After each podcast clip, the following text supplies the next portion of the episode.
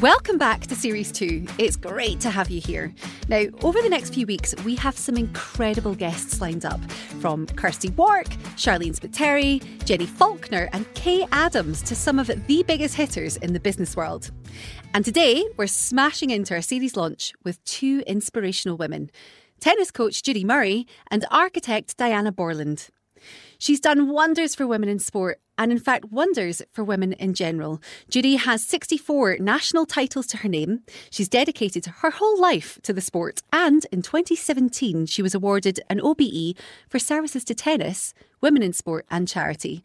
Now, she's the trustee of the Judy Murray Foundation, which aims to make tennis accessible to disadvantaged young people in Scotland. Fellow philanthropist Diana Borland is the MD for Sanderson Borland and Harrison Hunt. Her company's corporate social responsibilities are at the very heart of her business. She promotes volunteering and is currently working on two school building projects, one in Scotland and one in Nepal. She is also a former Commonwealth swimmer, just to throw that into the mix. Today, we start by celebrating International Women's Day with the launch of Royal Bank's new £20 note, which features a prominent Glasgow businesswoman and unsung hero, Kate Cranston. She was a businesswoman and philanthropist, the woman behind the Willow Tea Rooms. We have a look at the new design and hear some interesting facts about her life. But really, today is about finding out what drives these women to act selflessly and give so much to others. We will hear their advice on starting out with philanthropy and finish with some selfie tips for Judy would you believe? She recently hit the headlines with a major Insta blunder, and in the spirit of helping others, well, I thought I'd pass on some of my selfie skills. Selfielessly skills. No, it doesn't really work, does it? Are you making a positive impact on the life of others? If not, then today might just inspire you to dig deep.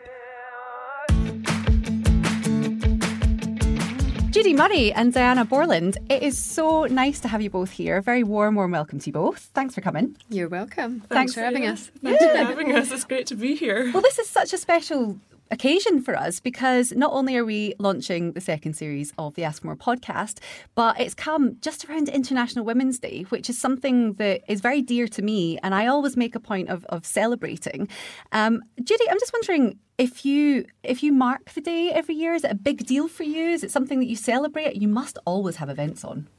Yeah, there's there's always something going on. I mean, this year in tennis, my events are always linked to, to tennis, and this year we're launching a campaign with the Girl Guides oh, to train some of the guides to deliver starter fun tennis to the Brownies and Rainbows. So it's a kind of leadership come activity program so it's very exciting. But and yeah always have something. You're teaching them how to essentially coach others which yeah, is exactly. and what about yourself diana? Yeah well i mean that international women's day came as a new realization um, of that even existed a couple of years ago. And I think it was when I opened up my business as well and realizing actually what I'm doing is quite unusual.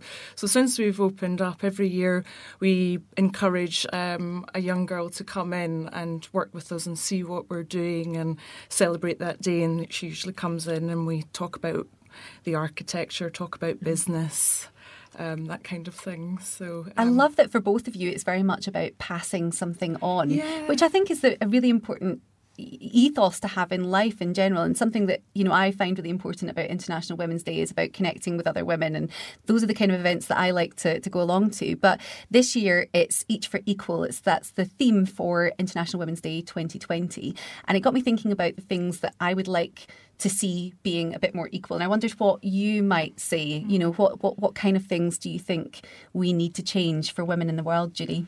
I think in in my world of sport, I think what I would like to change uh, or like to see happening for sure is more women in the key decision making positions.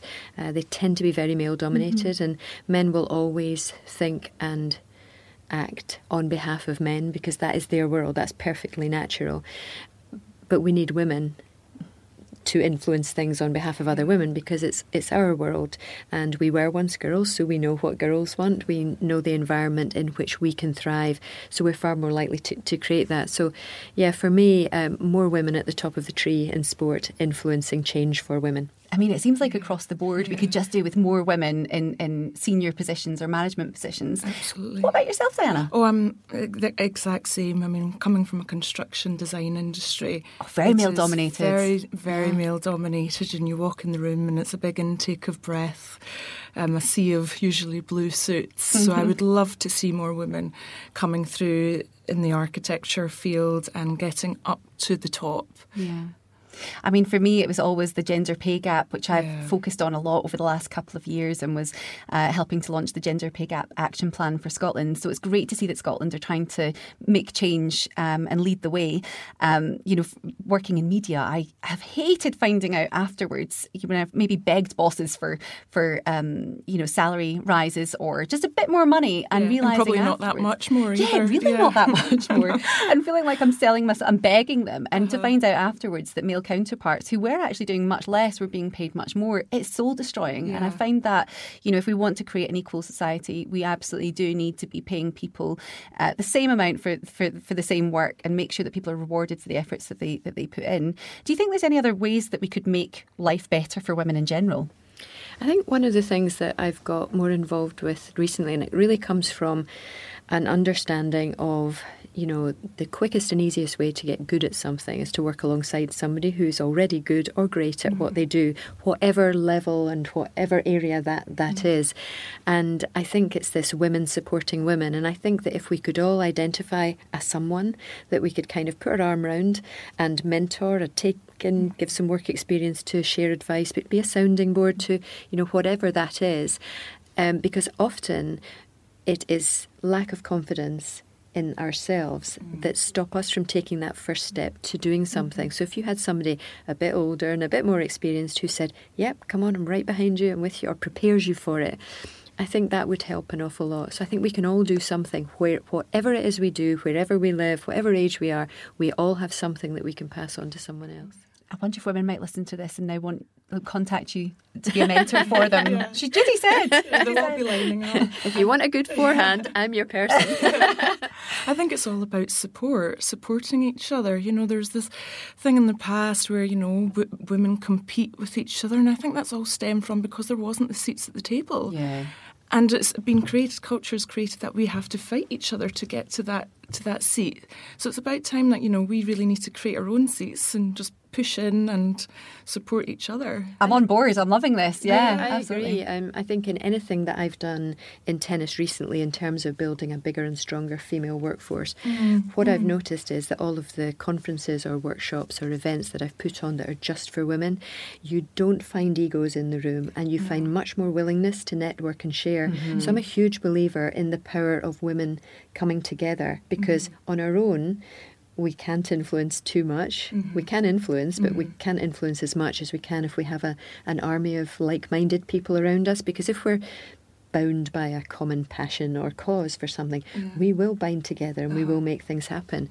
Um, so, yeah, I'm, I'm a big believer in all women Working opportunities. Oh, we've got yeah, a Judy, Judy Murray army that's coming together. We're going to take to the streets, tear down the system. Colonel Murray. I love it. Yeah. Um, obviously, I mentioned this day is very special for, for a number of reasons. And one of them is that next week on Thursday, the Royal Bank are launching a new £20 note that's featuring Kate Cranston. Amazing. She is an incredible woman. She um, is the founder of the Glasgow, well, the Willow Tea Rooms, which mm-hmm. are obviously Charles Rennie Mackintosh. Have you been into the tea rooms? Yeah.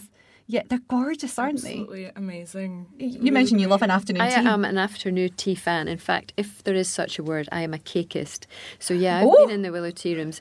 Uh, yeah, n- not for a little while, but yeah, I have mm. been in several times. I mean, they're just so beautiful, and the reason that it's so significant is just how much change she inspired. Because at the time, you know, the kind of 1830s, women needed male chaperones to to go out, so we're always so dependent on men, and she created this incredible environment where women were able to go and socialise, and it has it really did change the landscape for for women at the time. So um, it, it means a lot to see these unsung heroes being featured now. Um, it certainly does to me. What What are your thoughts, Judy? Well, it's been a long time coming, hasn't it? yeah, I mean, I love the way that she thought out the box. She was she understood the world according to women. She wanted to make changes, and she was brave enough to take that first step and make something happen. So, yeah, it's a wonderful initiative. Mm. I want one of those twenty pound notes. Oh, you do. Let's see if we can sort you out with one before you leave. and I came from I came from the other side, so I was studying architecture. Being from Glasgow, Charles Rennie Mackintosh was who I was born and brought up with really and going to the art school and doing drawings and to find out a way back then that actually his client for the Willow Tea Rooms was a woman. And that was that was mind blowing to me to think back. That was in the 1830s, yeah. 1840s, and something we take for granted. You know, much like you, Judy, love a scone, love a cake, tea and cake. You know, I'm meeting my mum afterwards in town for tea and cake. Neither of you look like you enjoy tea and cake as much as I do. Everything in moderation. Everything in moderation. Indeed. That's it. And we take that for granted, but that was this was the strong Glasgow woman who mm. who made this change back then. And, I mean, I and we can do that now. We can walk freely and go to yeah somewhere and also have, we can have businesses. Quite, and and, yes. and actually the, the, the, the, biggest link here is that she was a huge philanthropist. She did so so much to inspire change and to help other women. Mm. and you know that's a great connection between the three of you which is why you know I'm so so delighted that you've both joined us today for this. Um, Judy for instance I have been reading up so much about the Judy Murray Foundation. Where did it come from? Where did the, the idea come from to set up the foundation? And what what's its purpose? What's its objectives? Well I think quite some years ago, like maybe around 2014, I really wanted to ensure that there was a legacy from Andy and Jamie's success in Scotland. So suddenly we had Grand Slam champions from Scotland, which I don't think anybody would ever have imagined we would have.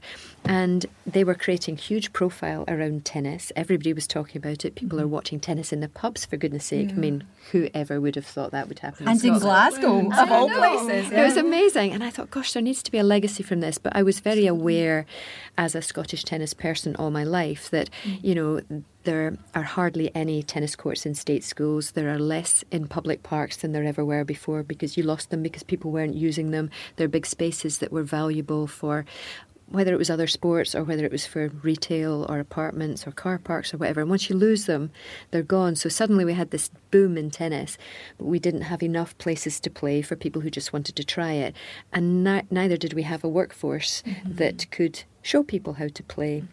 So I set about building a workforce. I thought, well, I can't build courts all over the place, but I can build a workforce. So I got a van. Uh, I created a program called Tennis on the Road. So it's hmm. basically the van on the road. Oh, and I took it into mainly rural and disadvantaged areas to take tennis to people who might not normally have had the chance to try it. So areas it's, where like the book bus, you know, the, the, the, libraries that would come to yeah, people. When, yeah, a little bit like that. But our focus was on finding people within the local communities that we could teach to teach others. So, whether mm. that was um, parents, grandparents, teachers, students, fifth and sixth year pupils at school who were maybe doing PE Highers, youth leaders, coaches of other sports. So, we built a workforce.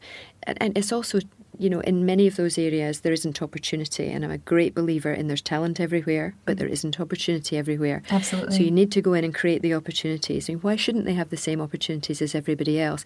But you also need to make it affordable mm-hmm. and accessible. So if you invest in the local community and build your workforce there, they will make things happen for the others on their doorstep. So that was that was how I started. And a couple of years ago, I morphed that into the Judy Murray Foundation. And that's what we do. We have projects in different parts of the the, country, but it's always targeting rural or disadvantaged areas. And we spend two to three years in a project area, networking the whole of the local community and maximising if there are public courts or mm-hmm. a tennis club because we want everything to lead to tennis but it's the other benefits that it, that it brings out with tennis it's the you know, sport can change lives thing, you know, all the skills that come from being part of a mm-hmm. sports club or a sports mm. group or a team mm-hmm. or being active. I mean, we've got a huge obesity crisis, so getting families out and getting them active together, mm-hmm. that intergenerational bonding that is disappearing because of all the screen time that, mm-hmm. that people spend yeah, on yeah. screens nowadays. It's creating a community, Absolutely, it? it's sense of belonging. It's it's all sorts yeah. of things. So although it's tennis, and see the other thing for me that I've always hated about tennis is it's always tagged with this elite image that it's for people who have. You know, money. I have to admit, when I was growing and up, I wanted was, to smash that. Yeah, I, I did always think tennis yeah. was for the posh kids. you yeah. know, at school because we just it wasn't something that we really saw as being accessible. And you know, I think it's wonderful the changes that you're seeing because when I was reading up about the Judy Murray Foundation, I saw that you have an initiative in Clydebank, which is just you know around the corner from where where I grew up, and it's lovely to think that kids now have the opportunity to, to learn these skills. What sort of transformation have you seen in some of the kids? Have you got you know kids hooked now? Yeah, we've we have got a lot of we've got a lot of kids hooked, but the main thing for us is actually to hook the adults who will teach it because that's where your long term effect is mm-hmm. by investing in the adults. Often, I mean, it's easy to go in and take kids for a one off session, mm-hmm. but then it's it has no long lasting impact. It's one off session and they get excited. Yeah. But if it doesn't carry on, so I've always gone the other way and gone more on the workforce build and invest in all the adults because yeah. they will make things happen on behalf of the kids. And if we teach them really well to teach our sport in a fun and doable and stimulating and colourful way because we have really fun, fun equipment, then it's more likely to stay with them. And one of our biggest programs within our projects is family tennis. So mm. it's parents or grandparents and kids who come with the kids. So, you know, if you play tennis, if you're a child, you're not going to go out and play with another six year old. You're going yeah. to ask a parent or a grandparent yeah. to come play with you. Mm-hmm. So you're creating a playmate uh, mm-hmm. for them mm-hmm. and you're showing the parents how they can help the kids to develop the skills that you need to play tennis. They're actually the skills that, that transfer across all of the sports. Mm. But it's getting families active together, out in the fresh air, um, bonding together, spending time together.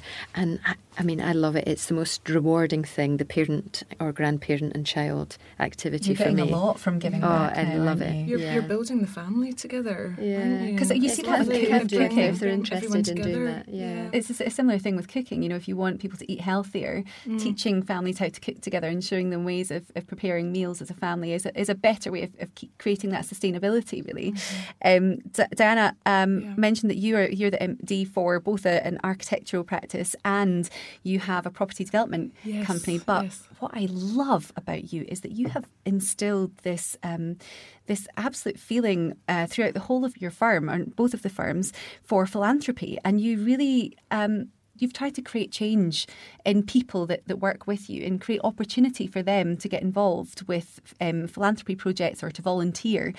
Where... I'm so I'm so glad that's filtered through and you can see that. yeah. yeah. but I think you're amazing, and, and oh. I wonder if you could tell me where that initially came from because you yeah. did initially see a lot of CSR activities when you were younger, didn't you?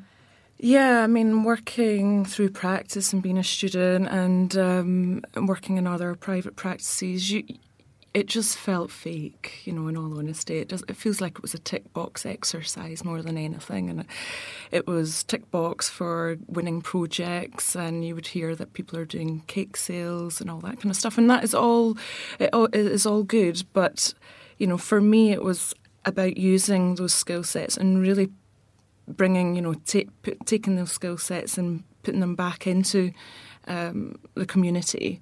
And we don't have, you know, and, and, when we set up the practices, that's something I don't want to do. And that was one of the main reasons I set up a practice was to do um, a lot of CSR, but like true CSR stuff. We say CSR, corporate social responsibility. I dropped the corporate to make it social responsibility yeah. and using our skill set. And, you know, we don't have, you know, the business that is at the early stage. We're robbing Peter to pay Paul, mm. but there's other ways of giving back. And we have got a skill set. You know, we studied years at university to get these skill sets and use our architecture. And architecture, in particular, can create so much change. You know, people have want to do this, want to do that that, but with our skill set, we can we can use that and and create projects um, from from them. One of the ones that really jumped out at me was the NGO that you support in Nepal. Mm. Um, I think it's been incredible for me to, to read up on this because I've also just returned from, from doing some, some work that. out in Nepal um, with a charity called Seven Women. I was making a documentary with them and Amazing. to understand some of the the challenges that you probably have come up against there um, politically, socially. There's a lot of corruption. Um, but you you were tasked, or you've been trying to. You were doing a feasibility study for school. Yeah, is that right? Yeah, it was. It was after you know the earthquake in Nepal in 2015 2015, and I I was I had just come back from Hong Kong. I was working in Hong Kong out there again in private practice, and it was just through it was just through a conversation um, about how we can. I was like, can we do something to help with what's happened out in Nepal? You know, there was money not getting through through corruption. You know, people still living in derelict buildings. All that was going on, and I thought, well, could we? Could we do something to help out? So, you know, it was me that contacted an NGO out there who particularly work on promoting education for young girls mm-hmm. out there. And speaking with them, I was saying what we do, and you know, it was again just a, just a conversation. And um, education is key in building your your skill set and the trades to rebuild.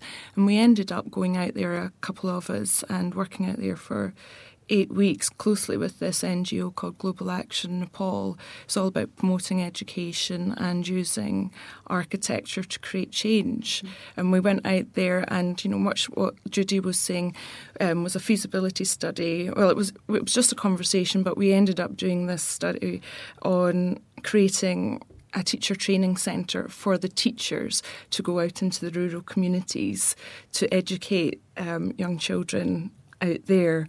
So with that, it's having the facilities. So although you know we're you know creating a design and building and all the cultural aspects of that, and that took a long time. And speaking to the local community, mm-hmm. um, you're creating a, a, sense of place for people to go to to work together. And a lot of this, these teachers are women because the male workforce go to other places mm-hmm. to work in hotels type things. So you know what's left in Nepal is the women and they say if you want to educate the population, you have to educate mothers. You have to. you know, it's the mothers. that will pass that yeah. on. Um, we we visited a school in Nagarkot, and they have a real problem getting getting teachers because the pay isn't great. So the government paid isn't mm-hmm. fantastic for, for teachers out there, and often they just wouldn't turn up. Um, I read that you you spent two months out there, as you've just said, mm. but you were living with a family.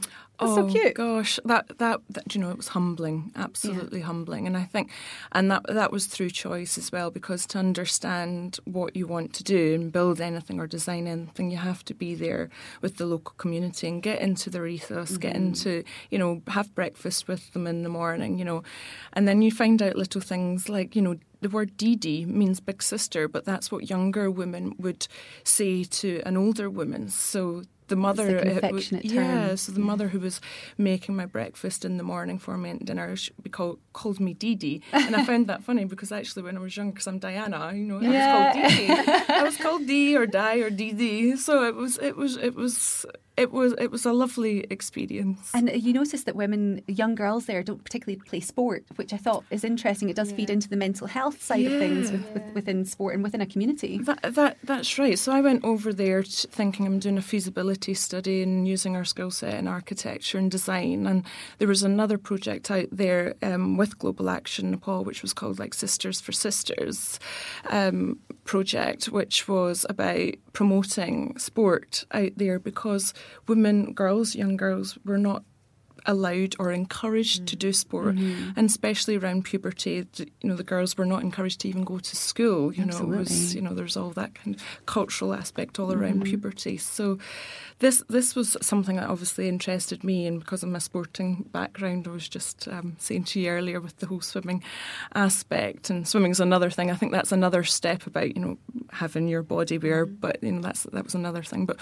what we started going around the schools was showing that you know working together, doing sport together, male and female, was also not heard of. So we had been working about creating that. And there's a, f- a fabulous photograph at the end of the eight weeks we were there of doing volleyball and there was a girl high fiving a boy. Now we don't think that's a big deal, but that was a massive yeah, um, breakthrough moment. A breakthrough moment yeah. for us. Really great. I mean, well Judy, yeah, thanks, yeah. You, have written a lot. You have a column, and you've been you wrote about um, mental health and the link to to exercise, the importance of, of mm. exercise for it. Um, you know, obviously you've and you've recently just returned from Nepal, where you've mm. seen the mm. benefits mm. the benefits yourself. I mean, how important do you think it is that we all have a sport in life? um, that we have something that we do? Do you think that we need to find our sport or help children find find their sport? I, I don't think it needs to be a sport. I just mm. think it needs to be something where you are physically active. I mean, I think things like dance and music are such big mm. parts of kids' mm-hmm. lives now, and there's so many great exercise programs that are done to mm. music with with mm-hmm. dance. I mean, I love going to my Zumba class Oh, do you? Yeah, because you know it's it's a gang of women. Uh, I would love music. to see you in a Zumba class. That would be great. it's great. You can, Sixty-five you can... titles, and she just likes her Zumba class. I do, I do. It's a thing. But you know, it's it's exercise. It's fun. You're doing it with with mm-hmm. other people. Uh, you know the music, so you know mm. it's just you know it's nice. So I think it's it's there's so many more options for how people can spend their leisure time now yeah. mm. that I don't think it has to be about actually doing a sport. It's find something you enjoy that keeps you physically active, yeah. that mm-hmm. becomes a way of life. And mm-hmm. everybody's at different stages of their lives and everybody we all have different body shapes and Completely. different aspirations and thank goodness if we were all the same the world would be a very boring place. But I think you you know, you find your thing that you yeah. enjoy. But staying active and getting a good dose of fresh air yeah. is really important. So you've always been very active, though, and yeah. I'm wondering. Um, I can say from from experience that definitely if I'm feeling low or if I'm you know going through something, I find exercise really does help. How has it helped you and your mental health throughout the years or over the years? Yeah, I think I mean sport has been a big a big part of my life. Obviously, from when I was small, I came from a very sporty family, so it was passed on to me and my two brothers. We passed it on to you know our respective families as well. So that's why I believe in the whole family tennis mm. thing, this sort of do it together as a family. Mm. But if it starts at a young age, it's likely to stay with you. Yeah. It becomes a way of life, and you know it stays with you. But um, yeah, I think that you know any time that I'm feeling a bit tired or a bit down, or you, you just if you just pissed off with something or with mm-hmm. people or whatever, just go out have fre- fresh air on your own or with a, with a friend that you just have light bantery conversation you can feel so much better just like that. It's I'm not coming about to your Zumba and, class. Yeah, come to my Zumba class and we'll have coffee and cakes afterwards. You know, everything in moderation, as we said. Zumba you got to balance it up. you know, exercise equals cake. now, when we, we actually met a little bit earlier, just mm. before we came in to do to record, um, and we were talking about your career, Diana, because you were also a Commonwealth swimmer at 17, which I think is amazing. Because we're commenting on your wonderful physique because you do have some great shoulders. Yeah. great shoulders. just nudged Judy out the way. Yeah, did. She shoulder charged me out the way. first. but it was your dad that, that oh, got you into the sport, wasn't it? Or I know. Really well, I, I, mean, dad certainly supporting mum listening to this, you know, uh, of, of course my mum as well. So, I mean, we just, it was again a family thing. It always was, um, just because I quite liked swimming and it just developed from there and enjoyed it. And it was the social side. It gave so much friends, but it also gave so much um, social side to my family as well, to my mum and dad and my brother. And it was just exactly what Judy was saying. It's built the family together. So again, swimming was such a huge part of our lives, all, all our lives, and it went from one to another. So I ended up in the Scot- you know Scottish team, and then lo and behold, I found myself at the Commonwealth Games in Kuala Lumpur in 1998. You know, so and my dad, um, God rest his soul, he's uh, passed away now, but um, and I still think about how mo- a moody bitch I was every morning at 4:30. I wouldn't speak to him. I would say the car's cold, Dad. He would have the engine started in the driveway before I was even in the car, oh. you know, terrible. But he was not like, you know, I don't know, like Judy will know all about yeah. this. It's like not pushy parent at all, you know. I, but he was there for me every yeah. morning, getting you, me up. Parents need to make things happen. They create they the environment for the kids exactly. to develop. So, you know, you need your parents to be there and be supportive, and mm. they want to help you to continue to yeah. improve and enjoy what yeah. it is that you're doing. And you can't do it all on your own. Everybody needs somebody, which is, goes back to our women supporting women mm, thing. You know, mm. sometimes to take that next step or first step or the next step or you know whatever it is, mm. we all need somebody to open a door for us at yeah. some point don't we otherwise how do we get anywhere exactly mm-hmm. but i mean it just shows you how important parents can be in in afflicting in, in, in affecting your life and yeah. you know do you, might not have you might not have succeeded you might not have got oh, as far as Kuala Lumpur oh, had your de- dad not been there in the car waiting oh definitely you. not definitely not I mean I've got you know have to thank my parents for for giving that opportunity that they didn't have. Yeah. And uh, Judy, obviously, you have been instrumental in your in your sons' careers, and you know they owe a great deal to you. And I hope they know how lucky they are. I hope you get fabulous Mother's Day gifts. you know, but it is it is wonderful to see how much change uh, and how much impact you've you've you've, you've had on them. We actually um, let people know on Facebook that we were speaking to you both, and we got a couple of questions, and uh, one of them came in from Faith Simpson on Facebook, and she asked yourself, um, "I'd really like to know how Judy has coped over the years with a lot of negativity directed at her and Andy, because it does seem that it's an easy target." And you know, I remember when we first started watching Andy, and people people were asking, "Why is he not a bit happier?" And I was like, "Well, he's Scottish. I mean, what were you expecting?" but is, how how have you coped with that? Yeah, I think that's been one of the hardest things, I think, is getting used to the media mm-hmm. attention. And, you know, I think in terms of something like that, you know, why does he not smile more? Why why does she sit and pump her fist and never smile in the player box? well, it's actually not fun. I mean, like, mm. you know, it's mm. really stressful watching your kids performing on a big stage like that. And, you know, I've always been competitive and I've always been there, you know, when they, from when they were little, watching them playing tennis, when you'd be the only one that's there, you know, so of course they look up, and you never give anything other than a positive reinforcement. Mm-hmm. But when I, you know, when Andy first kind of burst on the scene, I guess, at Wimbledon in 2005 was when I realised, wow, you know, this amount of media attention that he had and that also that we all had as the extended family was something that nobody prepares you for it. Nobody tells you how to deal with it. And, you know, I found that the media printed pictures of me, it was always ones where I was kind of baring my teeth and pumping my fists. So I looked like some kind of demented nightmare parent. And so I immediately had a mm. pushy parent tag from the whole way through. And um, I used to read everything that was written about me, and I never used to retaliate. I never used to do any interviews. Um,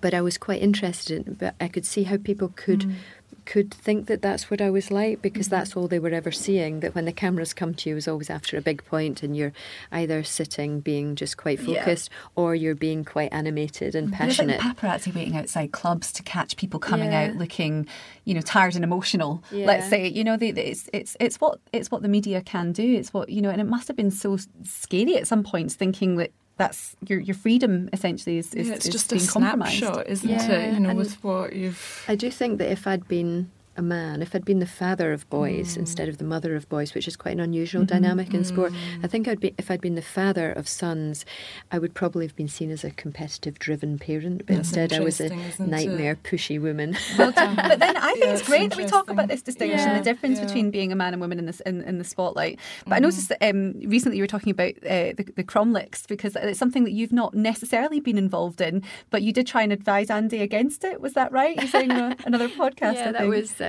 that that was you know seven or eight years ago now that Cromlix, which is a, a kind of country house hotel just a couple of miles outside of Dunblane. It's oh, gorgeous, and it would always be the place, and you know we all lived lived in Dunblane, mm-hmm. um, be the special place, the place you'd go for a you know a birthday or mm-hmm. a christening. It had a chapel, or my mum and dad had their silver and golden weddings there, for example. Mm-hmm. And it had got a bit tired over the years, and eventually it went it went on the it went on the market. And uh, I told Andy that it had gone on the market, and he said, "Oh, I'd quite like to buy that." And I said, "No, you know, you wouldn't, you wouldn't." Yeah, I said, "Nobody lives in houses like that anymore." He goes, "No, no, no, no." He said, "We wouldn't live in it." He said, um, "We could run it as a hotel." And I said, "Well, I don't know if you could." now. I said it's kind of falling to bits. It's a bit uh-huh. tired. Uh-huh. Hasn't had much. You just saw a lot of work that needed done. Yeah, yeah, massive amount of work that needed done, and uh, you know, huge and cold and old and uh-huh. whatever. And he said, no. he said uh, we could run it as a hotel. And I said, but we don't know anything about running hotels. and he said, but you could find out. Oh, oh yeah. so suddenly it went from we to you. Yeah. Uh, anyway. So do you have a lot of input then and, and help with ideas? Because I was amazed to learn that you you you studied business. Yeah. So you have that background. do you have a lot of I input? studied business years ago and I never really I never really used it. Um, because I, you know, I ended up mm. becoming a sports coach. You know, I mean, I started mm-hmm. as a mm-hmm. volunteer at the local club. I, I, gave my job up when Andy was born. I was a sales rep for a confectionery company, which might explain the sweet tooth connection. yeah. But I started as a volunteer doing a couple of hours a week at Dunblane Sports Club. That's how I got started. But mm. all through school, I thought I would be a PE teacher. Mm-hmm. And I got to the end of my school years, and my form teacher in fifth year said, The teaching profession's in a mess. There are no jobs. I'm advising you to go to university and do languages and I took her advice, but you know, many years later, I ended up doing what I thought I'd always do. Doing Should have kind of gone with my go- gut, yeah. but that's the thing about the first Mm. step, and I was per- perhaps persuaded in the wrong way on that occasion.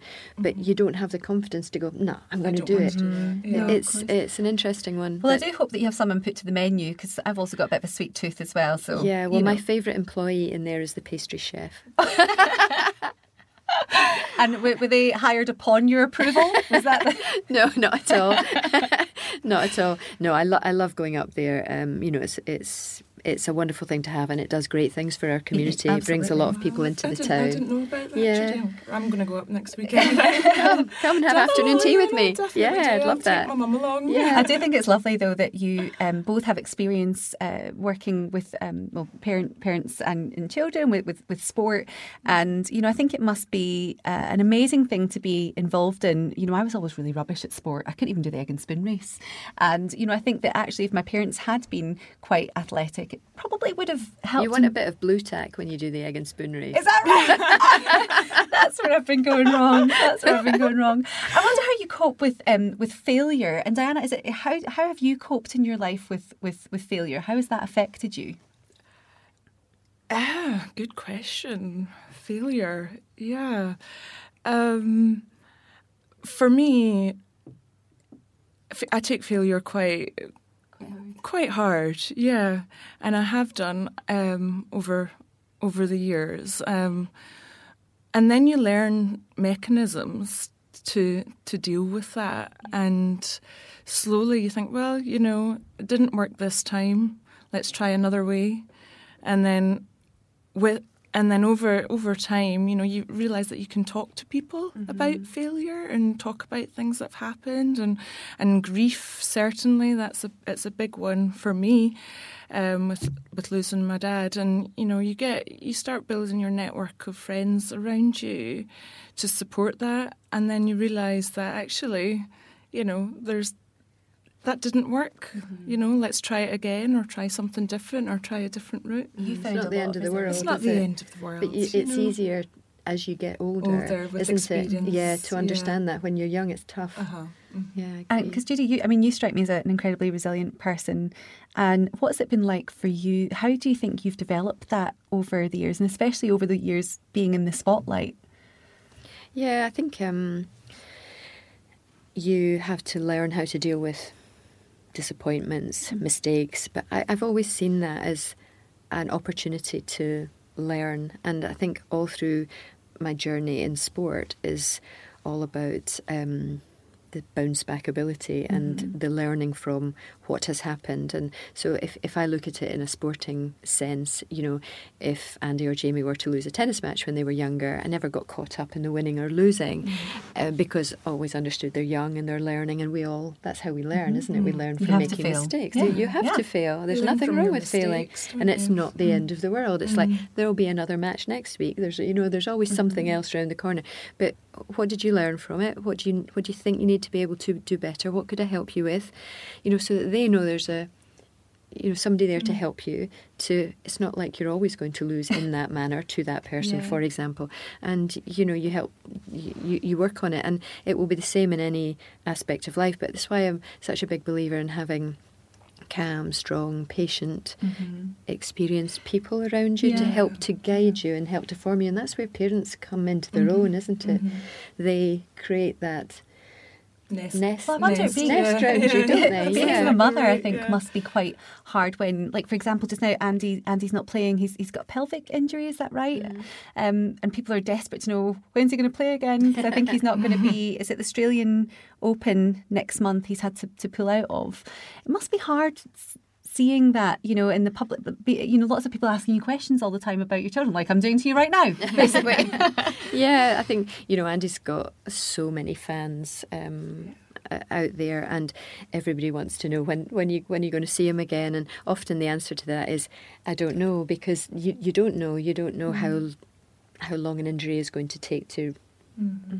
rehab or repair it itself or what more you might have to go through. You have to, you know, you do your rehab, you go back into training, you start gently, you build it up, you test it out, you go into competition, you test it out there, and then you see where you're at, and then you have to address your schedule of training and competition to create a balance because you can't just suddenly go from having done nothing for a long time into a best of five sets at mm-hmm. the Australian Open, for yeah. example. You, you just can't do that. So you have to be really careful, and I think especially after everything that he's gone through over the last two and a half years, he's not going to rush anything. He's going to take his time and make sure his body's absolutely ready before he puts it back in again. But it's an incredible physical and emotional uh, challenge for him. And this is, you know, it, when things are tough, when there is failure or defeat or disappointment or setback like this, this is where the emotional support around you really mm-hmm. kicks in because mm-hmm. you need to know that there are people there who are on the journey with you, whether it's you. going well or whether it's not mm-hmm. going so well. And they're they love you unconditionally and they go with you and mm. again this is where the you know the parent and close friend network, network. really mm-hmm. kicks in because it's yeah. easy when things are going well. Mm-hmm. It's easy. Nobody mm-hmm. has anything to worry about. But mm. yeah, we are all lucky to have strong people around us who yeah. form us. You, but you both have an incredible support network, but you also both have a great sense of humour. And one of the things Diana and My I, kids would beg to differ. You're just not funny, Mum. Diana and I, I think were... I'm hilarious, but I don't you are. anyone else does. You are. I do too. You know what? Everyone has a sense of humour. It might not be to everyone's taste, but everyone does have it. God, what's coming next? She got up your sleeve. well, we're just gonna. We, we spoke very briefly before we came in to record about the other Murray brother, which I absolutely adore. I think it is so so funny. Um, it's on BBC Scotland. It's um, with Chris Forbes, the comedian who pretends to be your your your son, your other that's son so Duncan, the one we don't talk about. Love That's it. so funny. it good, it's just like also being like anti-parent as well. It's yeah. not what you shouldn't do. You shouldn't yeah. have that like yeah. favoritism. Yeah, totally. yeah, yeah. But I do, I do notice that um, you have a great sense of humour on on um, online, really, and especially you and Andy seem to like quite enjoy taking little digs at each other. you know, it's quite funny to to see on on Pancake Day, which was just last week, oh, earlier this week um, we had um, I, I, did have a look on your social, and I saw that you you posted a picture of Andy, and it was him serving, but it, he had a frying pan. I think you'd photoshopped a frying pan and a pancake in rather than the ball oh, and the. Brilliant. Just thought. Yeah, I like, I like, that you have a little bit of fun together. Yeah. Um, but the one thing that really jumped out was the post that you did. Um, with the oh, oranges. Oh, yeah, no. that's so funny, Judy. Oh, Judy, can you just tell us what happened? Well, I started doing Instagram not all that long ago, and I don't do I don't do a lot on it, and I can't say I've really got to got to grips with it, and.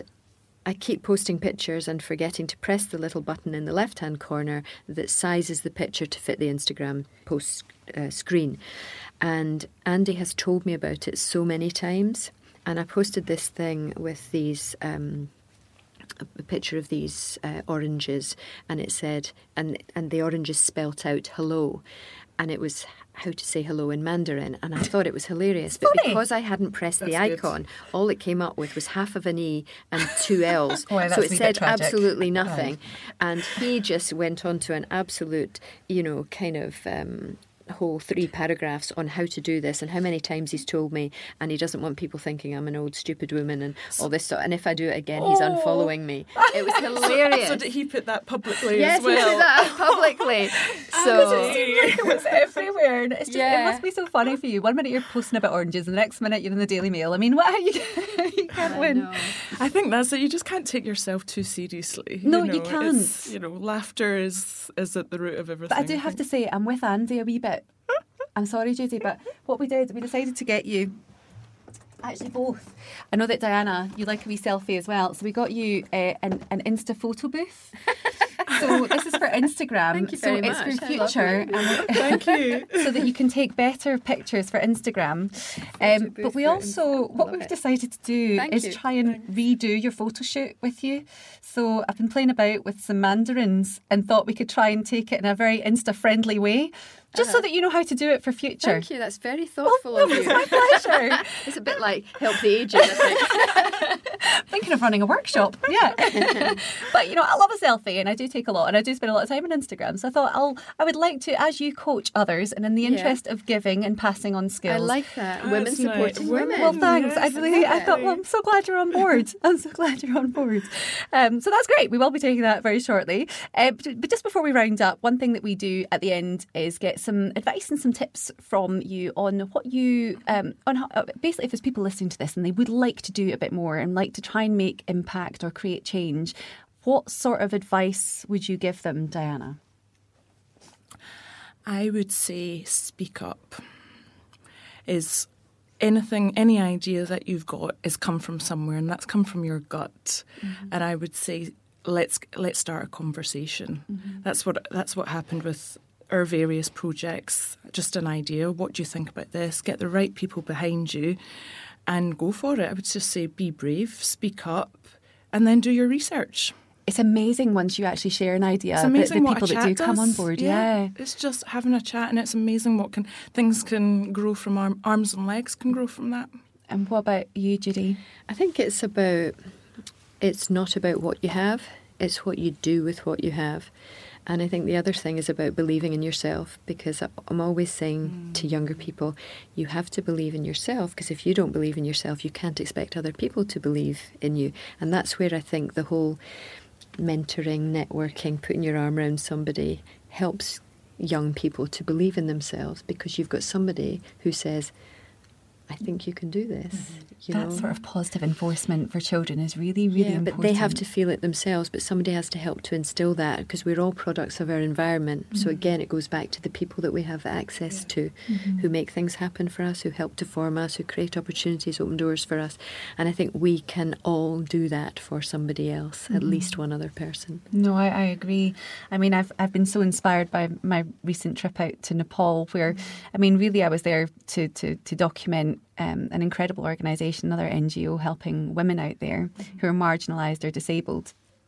And I've just come back with this huge um, belief that I can I can make change. You know, I've seen other people do it, and I think there's something really uh, galvanizing about seeing someone else. Um, either starting a charity or launching something, or an, whether it's an initiative or something in their mm-hmm. work, that you kind of go, "Oh, I could do that." You know, and in the best way, you know, oh, well, yeah. if you can do it, I can do it. And I yeah. think that's maybe what, what I've come back with.